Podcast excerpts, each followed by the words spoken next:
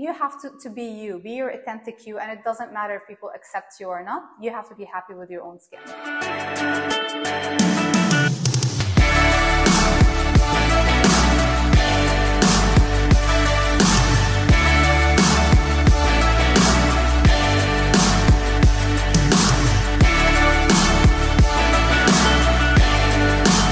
Hi guys, my name is Marcel and I'm here today with Maha.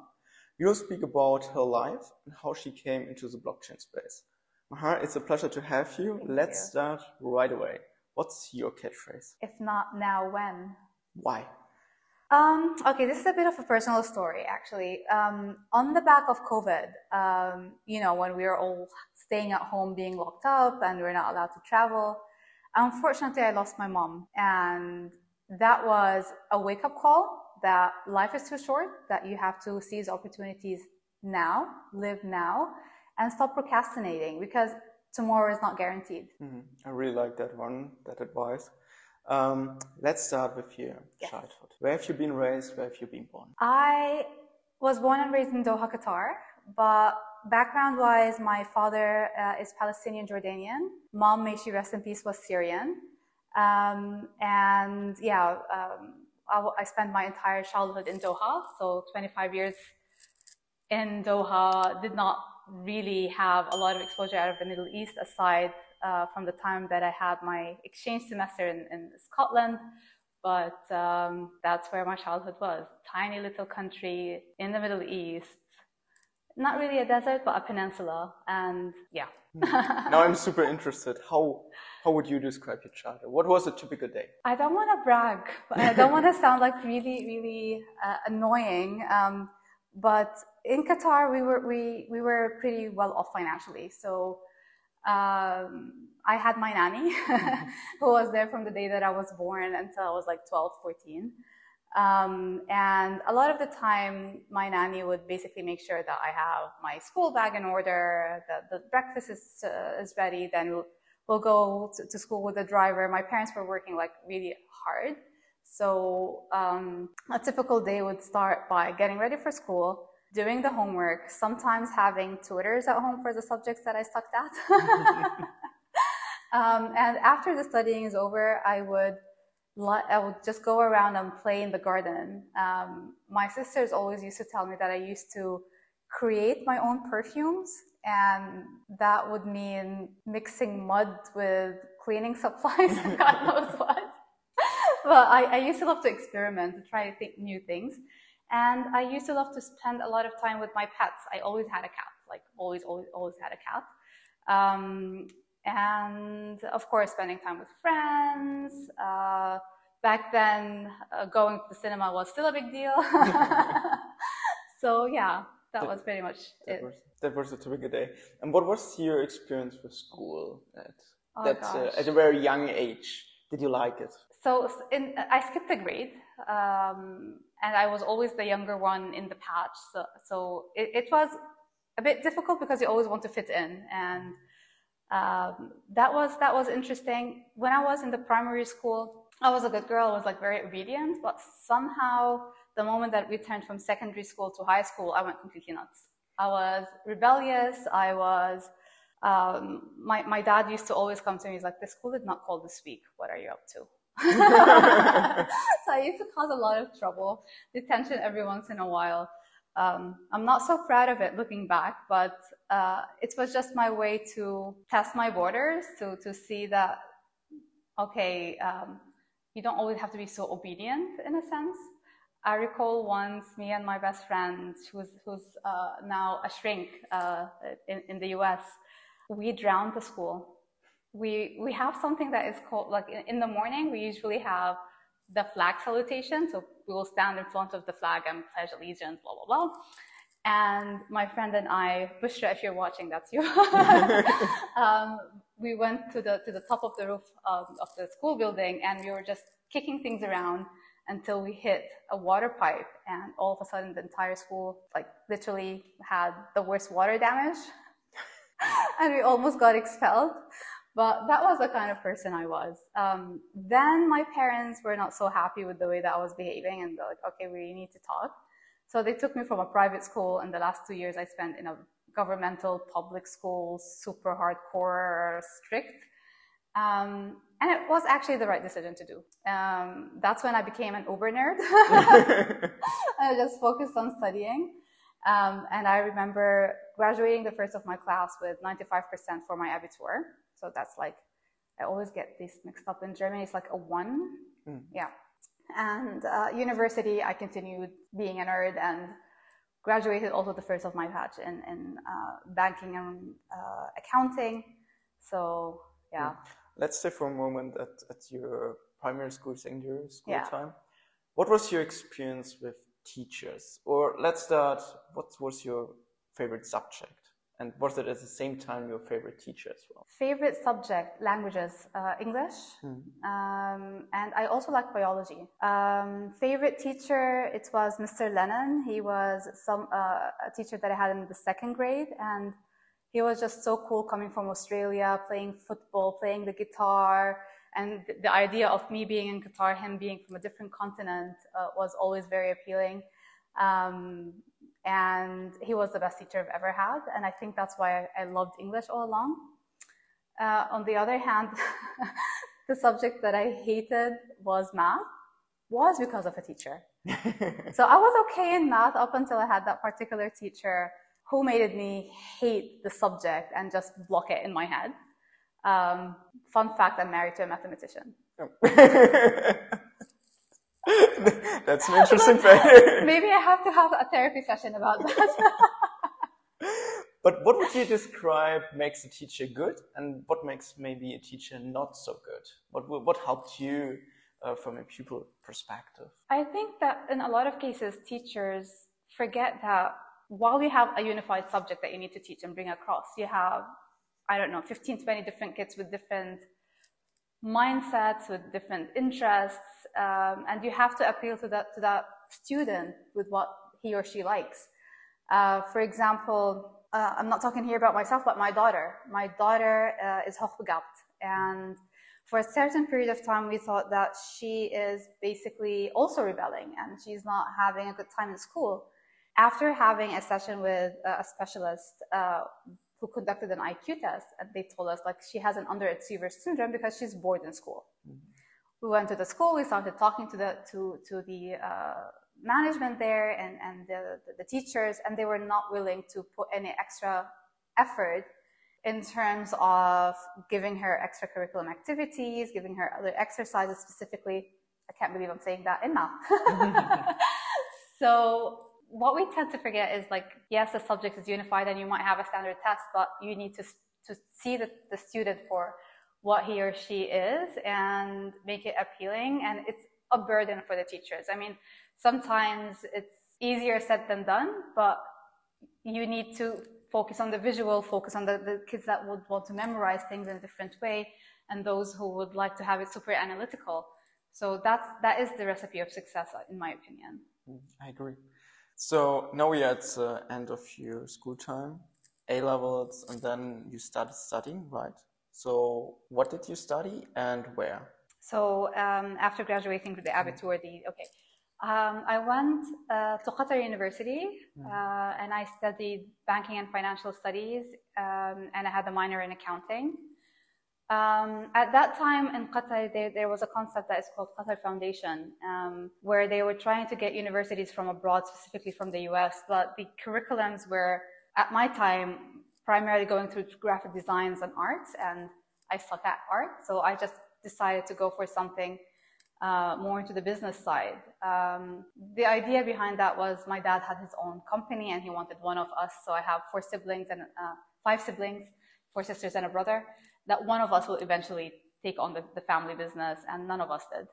Um, so I decided, okay, business, you're open, you have different uh, uh, topics that you can learn, um, and it is the thing that was needed at the time to find a good job.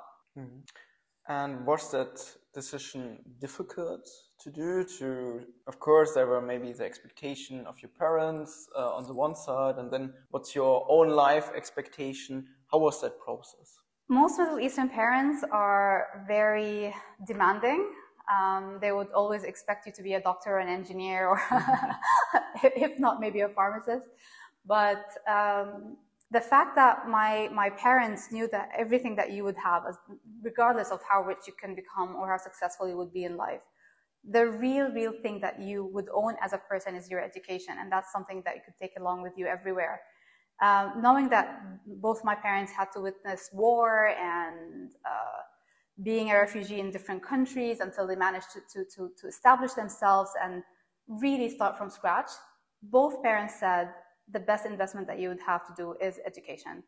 And this is something that will not be taken away from you, like, I don't know, property or it's always with you. And for my mom, it was, uh, she used to say, um, you can't trust men, but you can trust your certificate. so no matter what happens, you're, you're prepared to take on life. Uh, the fact that I decided to study business uh, was okay with my parents. Um, yeah, they, they, they, did not stop me, and uh, they they're, they were happy with that I decided to go for, for business, for example, as opposed not to, to down talk anything about arts or acting. and did you like the university? Did you like studying? Uh, at the university time, yes, I, I, was into studying. The university is different than, than typical universities that you have here. Back at the time, Qatar University was not co-ed, so it was girls only. So that was interesting. But of course, we had professors from uh, from the US, from uh, UK. So we had really good professors coming from abroad. Um, we were taught in English. And one thing that I used to take for granted, but when I tell my German friends about it, they're like, "What?" Um, was the fact was in 2003, that was when I registered in Qatar University. Before I got my ID card as a student, I received a laptop. And that was like, yeah, 20 years ago, 23 years ago. because the, the intention of the Qatari government at the time is to focus on digitization and to focus on um, making their students more comfortable with the use of technologies and presentation skills. So I recall to this very day, the first thing that I received on my admission day was a laptop, and it was granted to all students. Interesting. Was it your first technical device, or or that some experience before that? Yeah. Um, no, my dad. My dad always made sure that we we're ahead of the curve. So back in the '90s, you remember? You maybe you remember it, but back in the '90s, we had we had this like com- gigantic computer that will make the, the room super hot just by, by hearing it run. And you have to actually go to DOS and write WIN so you can enter the windows. Um, if I'm not mistaken, it was like 92, 93. Um, we were one of the first to get a computer at home. And culturally back then, um, in a house full of girls, so I had four, I have four sisters and a brother. A lot of the, the society was looking at my dad and thinking like, are you sure you want to bring that thing to a house full of girls? You might be ruining them. Um, but I, I, remember the first device that I had was, was yeah, an old Dell that was gigantic.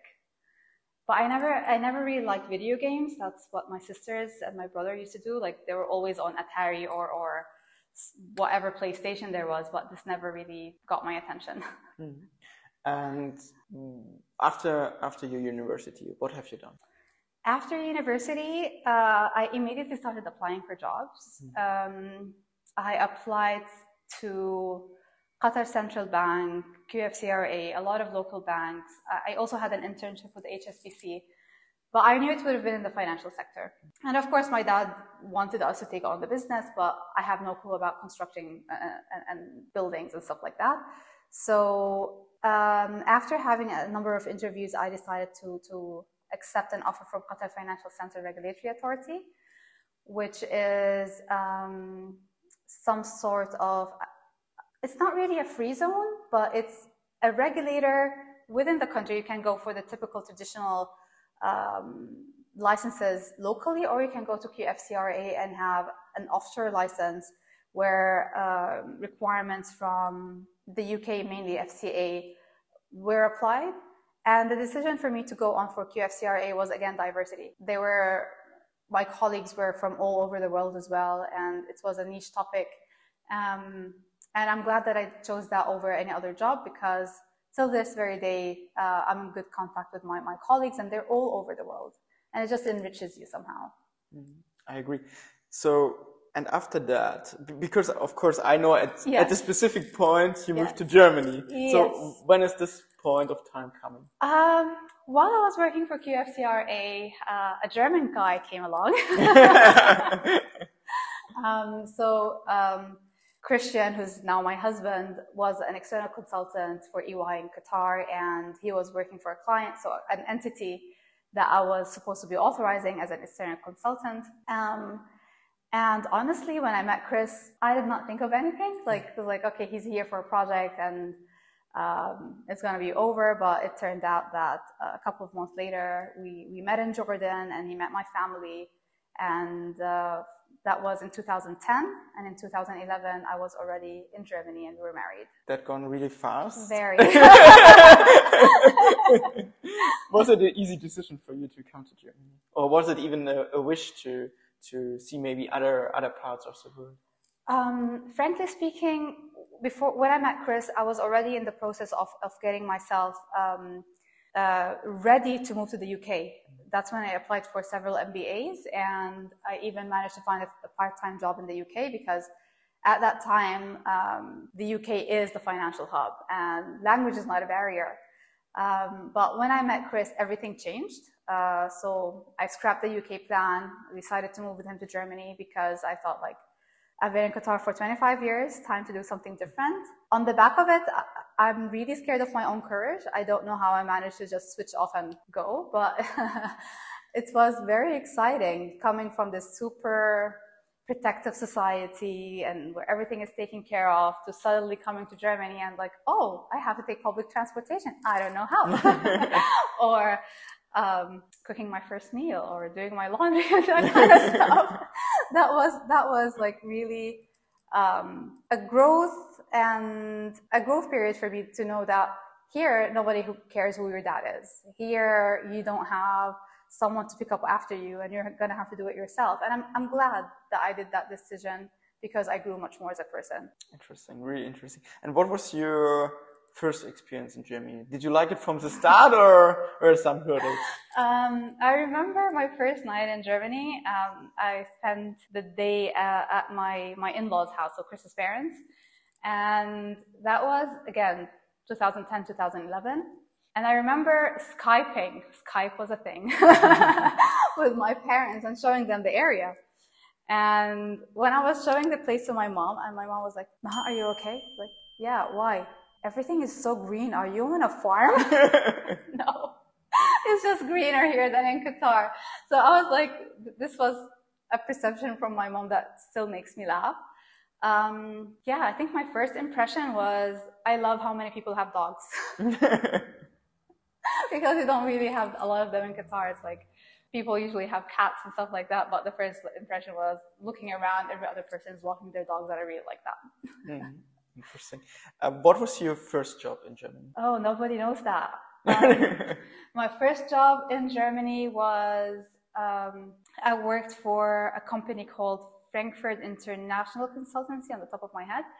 Um, and it was a 400 euro job. It was a mini job because I just did not want to sit home and do nothing. And I just wanted to get out there and I applied to a gazillion jobs. Like without exaggeration, 200, 250 jobs, and I got one rejection after the other because I did not speak German at the time. My experience in Qatar did not really matter that much, and compliance was not a hot topic uh, as it is today. So I accepted the first offer, and it was with from FIC for 400 euros.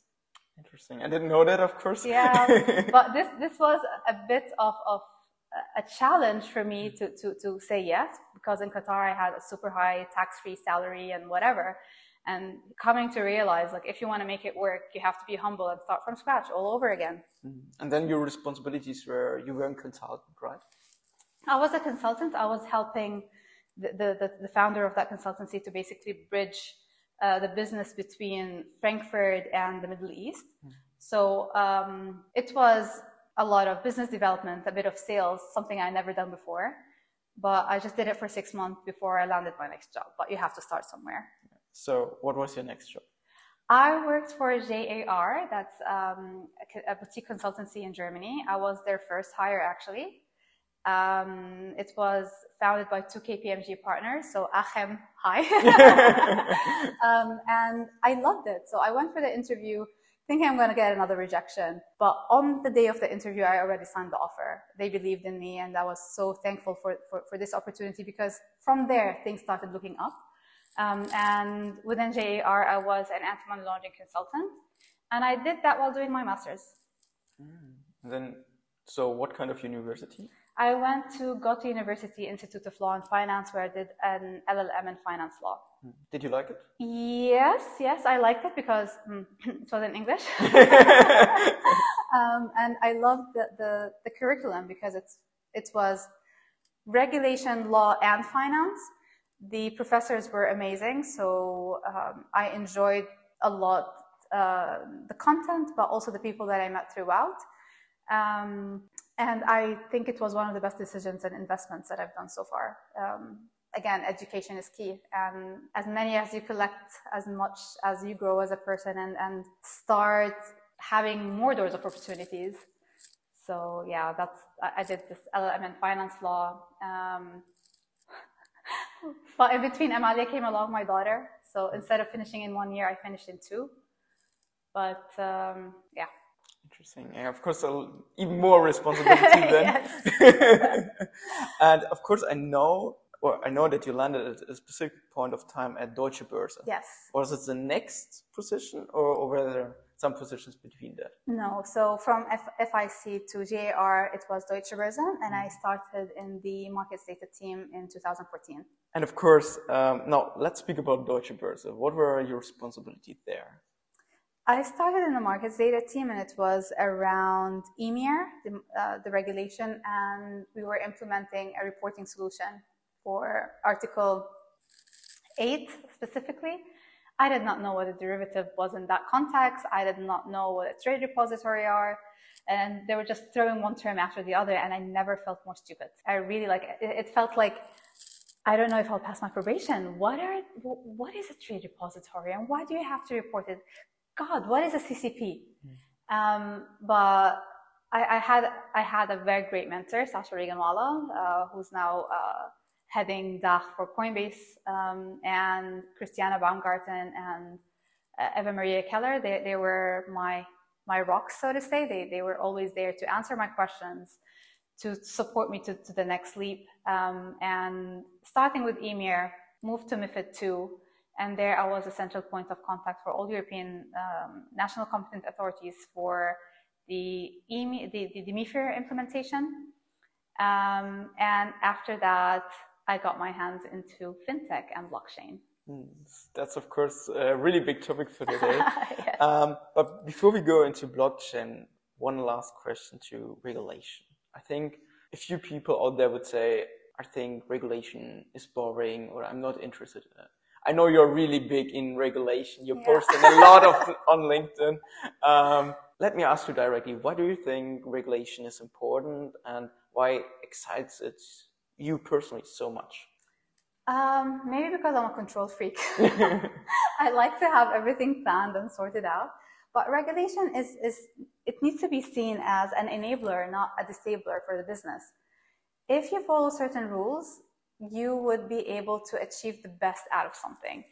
Um, and it's, it's needed to, to make the market safer, to, to protect the people that we're seeing here on the street, that they will not be subject to, to fraud or manipulation. Um, and otherwise, it will be just chaos. I agree. And I think that's a perfect transition to, to go to cryptocurrencies, yes. a really new market. When did you hear the first time about Bitcoin cryptocurrencies? Um, I think the first time I heard about Bitcoin was 2013. And like a lot of people out there at the time, I just associated it with something bad and that criminals will be using it to launder money and uh, pay for organs and I don't know what.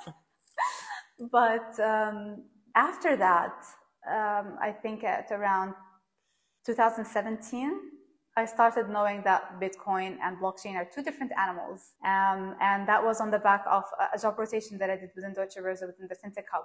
Funny enough, I started with AI, then moved to blockchain. But yeah, I, I think that was my first point. And what were your responsibilities in that fintech hub in Deutsche Börse? So Deutsche Börse had this excellent program, which is called the Evolving Leadership Program, where they would select a number of employees annually and they would in, provide them with very intensive uh, training over 18 months. And as part of completing that program, you have to have a job rotation either within a different department or a different location. Um, that, that, that sounds funny now when I say it. I could not go to another location because I was pregnant with my second son. so I decided to go internally. And that was when I um, went to the FinTech Hub and started looking into how startups and fintechs are exploring different um, uh, opportunities to somehow lead to an IPO.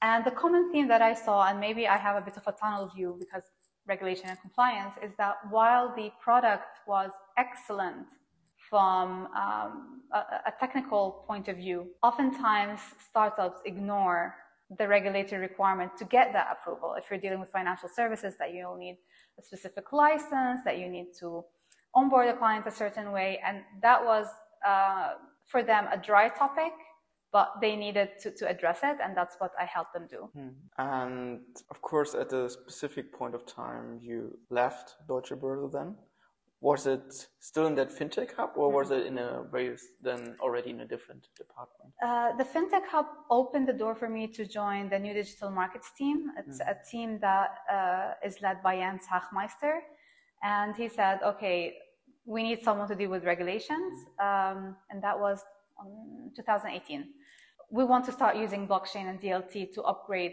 Deutsche Börse's financial infrastructure to the next big thing. And we don't have regulatory clarity. So we need someone who would work with the different units internally and try to translate, translate that into a way for us to explore that technology without getting into trouble.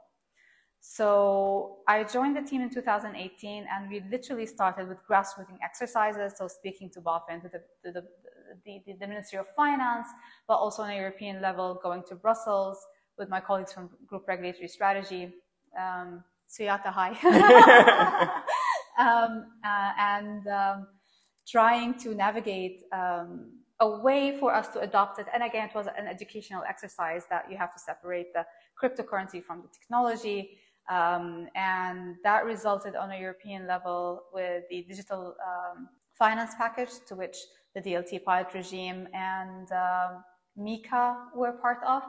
Uh, and on a German level, it um, helped push the e-securities law for the dematerialization of securities. Um, and that was from 2018 to 2021. Hmm. And of course, we are sitting today in a different kind of company. Uh, we'll come to that uh, in, a, in, a, minute. Yes. Um, but I see Deutsche Börse as a place were educated a lot of people in the in the blockchain space. Yes. And um, they were, in my eyes, one of the big drivers if it comes to developing people and educating people in the blockchain space. But at the same time, I would say a lot of people are leaving at a specific point of time. What would you describe? What was or what was the reason for you to decide to leave? It was by far the most difficult decision I had to, to, to face um, because I loved my team. I had the best boss anyone could ask for. Um, and hardly do you have a boss that is a true feminist. And he really pushes his, his employees uh, in terms of development. Um, but I felt like I'm not growing in, anymore. I've seen it all, done it all, and I'm hungry for more. And that came with the realization, like, it, it was at the same time that I lost my mom. Like, all of a sudden. There were no no no warnings, no nothing. Um, and it made me realize, what are you waiting for? What do you have to lose? I mean, you're in good terms. If, if things don't work out, you can eventually go back. But the world is bigger um, and go and explore. And that's when I decided to join Trade Republic. Um, and I was working on helping the, the adoption of crypto trading within the overall app. But that did not last very long because I had an offer from Bankhaus that sounded even more appealing. And in terms of being a, a, working mother, it was the right decision to take. So I will not have to be commuting a lot between Frankfurt and Berlin. Um, even though Trade Republic has a very innovative uh, product, I decided that taking Bankhaus offer is, again, a better opportunity for me to learn because I don't know about market making or liquidity provision. I never dealt with that. And it was super interesting for me to learn how um, Scheich worked with the with the prosecutors from the state of Hessen to whitelist certain cryptocurrencies and again put it into circulation in a safe way. And that was very appealing for me. I was like okay it's a no-brainer. Um, focus on your development focus on the, the, the next big thing and also making crypto safer for mass adoption. I think that's a, that's a perfect point of time to speak about your responsibilities nowadays what's a typical workday um, so one of the things that I'm uh, working on is uh, ensuring that the policies and procedures are digital asset specific. Um, so we know a lot of things from, from MIFID and EMIR and CSDR that are more driven towards uh, security tokens and traditional instruments. But when it comes to digital assets, there are still a lot of questions that we have to solve until MiCA is enforceable, and MiCA will not come into force um, for the next, I don't know, 18 months.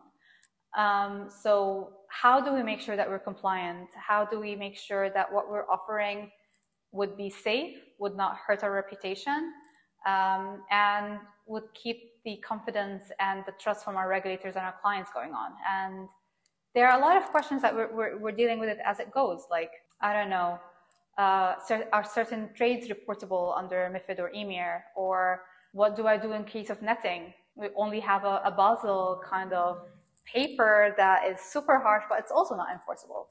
And here, regulatory dialogue with BaFin and the, the, the, other institutions is crucial. When you're going transparently and saying, I have an issue with that, can we please find a way to work it out? And they're always very receptive. Um, that helps.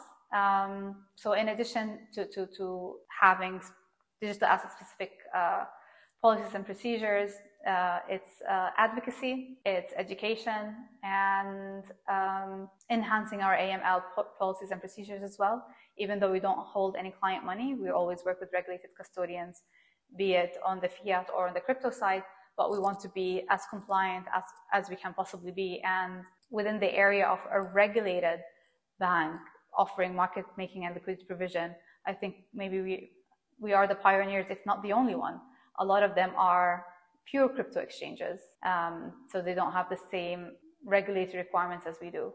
What would you say if you take a one or two year outlook? What would be your goals? Maybe specifically uh, in regulation uh, sphere. What do we do? We need anything more, or will MiCA be good enough, or do we need more regulation? What's your point of view? Um, I think like we have a good start we have a good start because we know that anything that is a, um, a security token or, or uh, the, the use of blockchain itself does not necessarily mean the need of a new technology because we need to ensure tech, technology neutrality.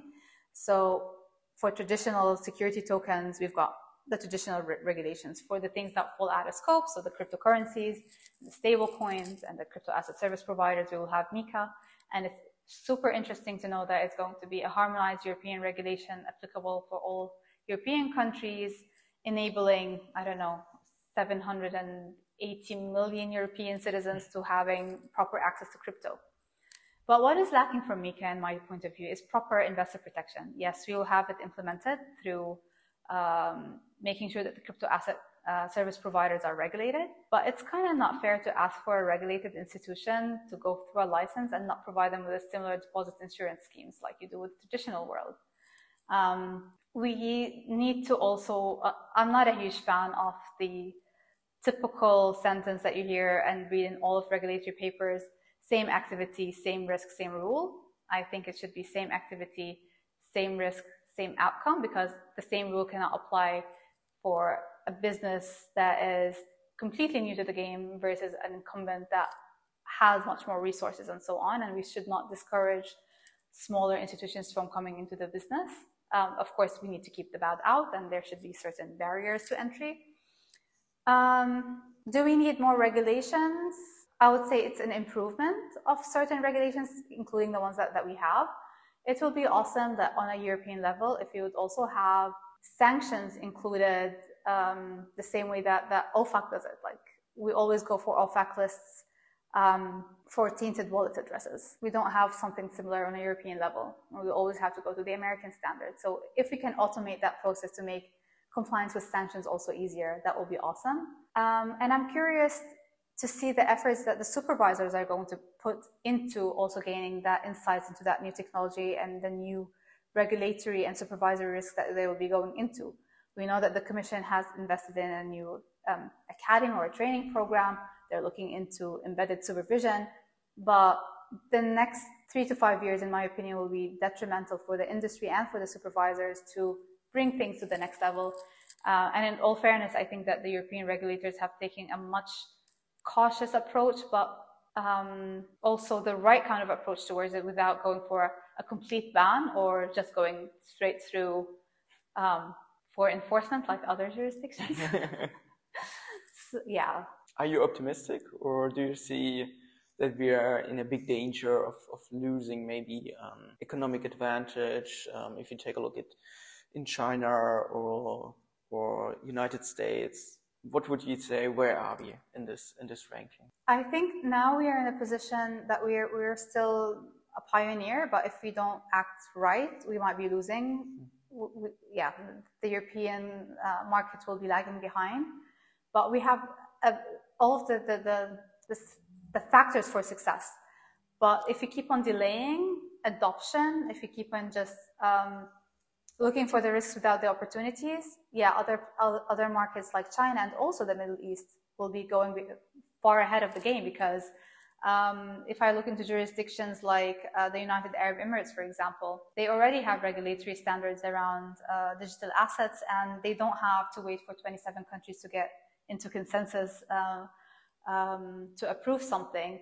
Plus, they, they might be much more flexible financially. Like the VCs and, and the fintechs are still are still having um, opportunities for investment, but they don't have this the depth of the European market uh, in terms of distribution channels, in terms of innovative products, um, and in terms of uh, an EU passport. This is this is a huge selling point, and I think this is this is Europe's time to shine. We we lost the game for cloud. We lost the game in terms of instant payments in certain countries, or even credit cards. But now we can do this, and we can do this right. I agree, but um, as you, I would say, not the, the time to do something yes. because if you're not doing something, we'll, we'll have a disadvantage. True that. Let us come back more to your personal life. What was your biggest obstacle and maybe at the same time your greatest success to overcome? My biggest obstacle and my biggest success is being an Arab Muslim woman. Explain us, please, why? because in the Middle East, there were there were certain societal norms, norms that you have to abide to. Um, there is a certain way that you have to, to behave, and maybe that's why I was a bit rebellious at, at the point in time. But coming here, well, I have the freedom.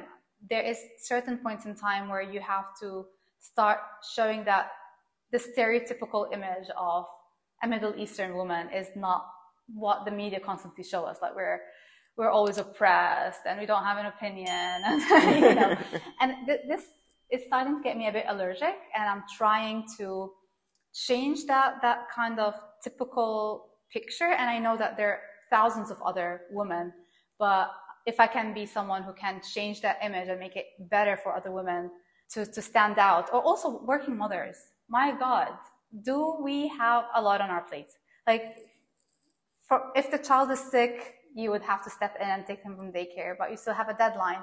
And we tend to overcompensate with working hours and stuff like that. So I think being a woman is the biggest strength, and we need to keep it possible for women to, to achieve success, whether from a working environment, but also from a societal point of view. Mm. I would have two questions. Tell me. I would like to have one advice for your younger self and one advice for, for mothers and work-life balance. Let's start with your younger self. Mm. Maybe at the age of 16, 17, what would be an advice that you would give your younger self today? I think I would have told myself that you got this under control and it's it's okay to be different. Because I was like cra- really crazy in terms like I'm a super girly girl, but I just want to be like super independent. Sometimes I need I, I need the, to always go and cry to my dad if something doesn't work, but you have to, to be you, be your authentic you, and it doesn't matter if people accept you or not. You have to be happy with your own skin. I like that one. And now an advice for, for mothers and how to handle maybe a work-life balance, because as you described, it's really difficult. Frankly speaking, I think mothers don't really have work-life balance. We just manage. Like something would have to fall behind. If it's less hours of sleep, if it's uh, ordering in pizza because you have to work late and you cannot cook a warm meal for the kids, um, we manage, and what is important is that you should not feel guilty. a lot of mothers, myself included, will, will guilt feel this this huge guilt trip uh, inside because I did not go to that parents teachers meeting or I had to buy cake instead of bake it, and it's okay. Um, I respect mothers who decide to stay at home and be full time mothers, but I would also like to be understood for wanting to have a career and a life in addition to being a mother. And of course, my kids are always my priority, but it's not my only priority. Thanks a lot for those Thank advices. Uh, now let us take an outlook for 2023. Let's start with a crypto outlook. Uh, what do you expect uh, for blockchain? Maybe from a regulatory perspective, maybe from a price perspective, maybe from a market development perspective. What do you expect this year?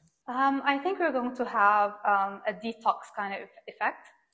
So you can see that a lot of players that were in crypto for the wrong purposes are already falling apart, and good so we need them out. um, and the others who are just there because it was the, the next big shiny toy are already moving to the next one, AI. So the ones that are staying are staying for the long run. There's the ones who are going to build things and they're going to make it because they genuinely believe A in the technology and in the opportunities and financial inclusion that certain cryptocurrencies can can uh, provide. Uh, I, I, read this on Joshua from Linklater's um, LinkedIn profile. I'm going to steal it and tweak it a bit. She said uh, in 2023, we're moving from banking the unbanked to unbanking the banked. And I will add to becoming your own bank mm. because we're, we're losing trust. We're losing trust in inflation, in interest rates, um, in, in, in providing better financial access, in fees. And you know that only a certain percent of, of your savings in the, in the bank is secure. If it would go bust, God forbid, like 2008 all over again, we have another serious um, trust issue, which primarily could be resolved using technologies like blockchain. Yeah, I completely agree. It's a really dangerous time, maybe, but not only dangerous, it's really disruptive. And yeah. on the other side, there are a lot of opportunities for people to, to catch. Um, and what's your personal outlook? Maybe for your company, maybe for your person. Um, my personal outlook is, first of all, for Bankhaus today is to get that additional BaFin license, fingers crossed. Um, and to regain trust for institutions to invest in crypto. Um, on a personal side, I would like to be able to hopefully mentor once I have a bit more time on my on my hands. I would like to mentor, if possible, other others who are looking to come into the field and try to help to, to, to pay it forward in a way because I think it's it's an excellent place to start your career with. Um, I don't I don't think that the technology or crypto or digital assets is going anywhere. If at all, it will be revolving and evolving. Um, and I really need a holiday. so take some proper time off, no devices, and spend quality time with family. What would be the preferred destination? Um, I might go to Canada to visit my sister. Yeah, Toronto. That's really beautiful. Um, and of course, last question: Where can the people reach out to you, and what's the best way to do that? Uh, I spam a lot on LinkedIn, so LinkedIn is, is, is, my source. Um, and otherwise, Telegram, it's Maha Al Saadi written all together. Okay, perfect. So, guys, do exactly that. It was a pleasure, Maha. Thanks Thank you so much.